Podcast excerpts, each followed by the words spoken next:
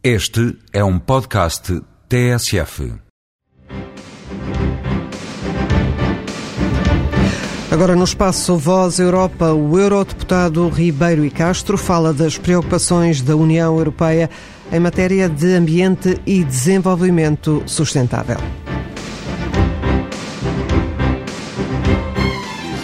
Preocupações claras quanto à preservação das matérias-primas, à preservação da qualidade do ar, uma grande preocupação com a água, ao não esgotamento dos recursos naturais.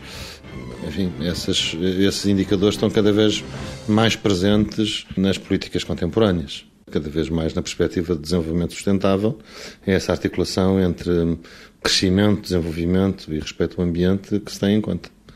Aliás, agora com o Tratado de Lisboa há um reforço das preocupações com o ambiente, esta preocupação crescente com as alterações climáticas.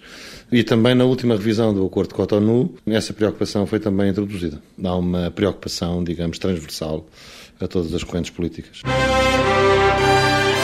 O depoimento do Eurodeputado Ribeiro e Castro em matéria de ambiente e desenvolvimento sustentável.